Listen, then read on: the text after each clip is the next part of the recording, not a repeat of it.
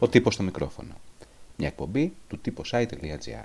Διοργανώνοντας μια συναυλία στα Γιάννενα. Τι φταίει τελικά με τις πολιτιστικές παραγωγές στα Γιάννενα, τι φταίει με τις συναυλίες όπου συχνά κάτι πηγαίνει στραβά ή απομένει μια γκρίνια πίσω από κάθε διοργάνωση; Η πόλη έχει ένα περίεργο συνήθειο, να θεωρεί δηλαδή αυτή αδικημένη στα θεάματα και ιδιαίτερα στις συναυλίες. Ωστόσο, τα μεγάλα ονόματα δεν έχουν λείψει από τα Γιάννενα και όχι μόνο τα τελευταία χρόνια, που ο τρόπος διεξαγωγής περιοδιών στην Ελλάδα έχει αλλάξει, όπως και παντού άλλωστε, αλλά και παλιότερα. Στα Γιάννενα έχει παίξει ο Φίλιπ Γκλάς μεταξύ άλλων, ενώ ο πολίς Γκόραν Μπρέγκοβιτς έχει παίξει δύο φορές. Από το 2005 και μετά, όλο και ένα μεγάλο ξενοσυμβόλαιο θα επισκεφτεί την πόλη, ειδικά το καλοκαίρι, ενώ τα τελευταία χρόνια γίνονται προσπάθειες για να αποκτήσουν και τα Γιάννενα ένα μουσικό φεστιβάλ αναφοράς, μιας και τα φεστιβάλ είναι η επιχείρηση του μέλλοντος σε πολλά επίπεδα. Θα μπορούσε να πει κανείς ότι οι προσπάθειες ήταν κυρίως αποσπασματικές και χωρίς συγκεκριμένο προγραμματισμό και δεν θα έχει πολύ άδικο.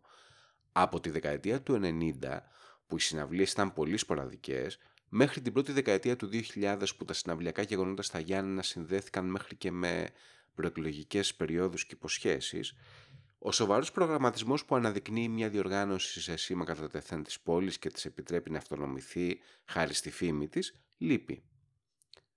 Ποια είναι τα προβλήματα όμως στη διοργάνωση τέτοιων γεγονότων, Λείπουν οι χώροι, λείπουν οι άνθρωποι, λείπει το κοινό, τίποτα από όλα αυτά από μόνο του αλλά και όλα μαζί τελικά. Για παράδειγμα, το τριήμερο 20-23 Απριλίου 2018 γίνονταν στα Γιάννενα 16 πολιτιστικά γεγονότα, συναυλίες και θεατρικές παραστάσεις με εισιτήριο, χωρίς να υπολογίζονται και κάποια δωρεάν θεάματα. Εάν ο καιρός το επέτρεπε, τα δύο τελευταία Σαββατοκύριακα του Ιουνίου αλλά και το πρώτο του Ιουλίου θα υπήρχαν επίσης πολλές εκδηλώσεις. Η ατζέντα επομένως δεν λείπει, ούτε οι χώροι, έστω και αν αυτοί που μπορούν πραγματικά να υποστηρίξουν ένα μεγάλο live και όχι μια πιο underground βραδιά, αν και αυτές έχουν την ιδιαίτερη χάρη τους, δεν είναι πολλοί. Πρέπει να έχεις κάτι δικό σου, δηλαδή το χώρο ή τον ήχο για παράδειγμα. Μετά πρέπει να είσαι και τυχερός και να βγάλεις μεροκάματο, λέει στον τύπο Ιωάννη ο Θωμάς Νάστος, που μαζί με τον Κώστα Ζούκα έχουν το stage.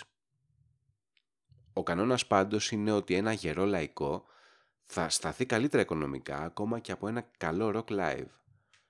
Αν ένας χώρος κάνει 50-60 live τη σεζόν, υπολογίζοντας πάντα τα πάγια έξοδα, το προσωπικό, αλλά και τα έξοδα της διοργάνωσης της συναυλίας, τότε μπορεί να σταθεί. Φυσικά, οι δυσκολίες είναι πολλές, καθώς συχνά οι διαγανονισμοί είναι τέτοιοι που μπορούν να αποβούν ζημιογόνοι για κάποια από τα μέρη της παραγωγής. Αν έρθει ο κόσμος, μπορεί να πληρωθεί ο χώρος, η μπάντα, αλλά όχι ο μάνατζερ. Αν έρθει κόσμος και δεν κάνει κατανάλωση, τότε μπορεί να μπει μέσα το μαγαζί. Αν δεν έρθει κόσμος, τότε τα πράγματα δυσκολεύουν για όλους. Σε ανοιχτούς χώρους τα πράγματα είναι αρκετά διαφορετικά. Στα Γιάννενα, οι εισιτήρια έχουν κόψει γνωστοί άγνωστοι. Στο Φρότζο, πάνω από 1500 εισιτήρια έχουν κάνει ο Γκόραν Μπρέγκοβιτ, η Deep Purple και ο Βασίλης Καράς. Η Scorpions, το οικονομικά μεγαλύτερο συναυλιακό γεγονός της πόλης, ήταν σε άλλο επίπεδο. Στις 30 Ιουνίου του 2018, οι Μάλαμας Παπακοσταντίνου έκαναν περίπου 2.500 εισιτήρια σε ένα χώρο που πρωτοχρησιμοποιήθηκε για συναυλίες, στο πάρκο Περσινέλα.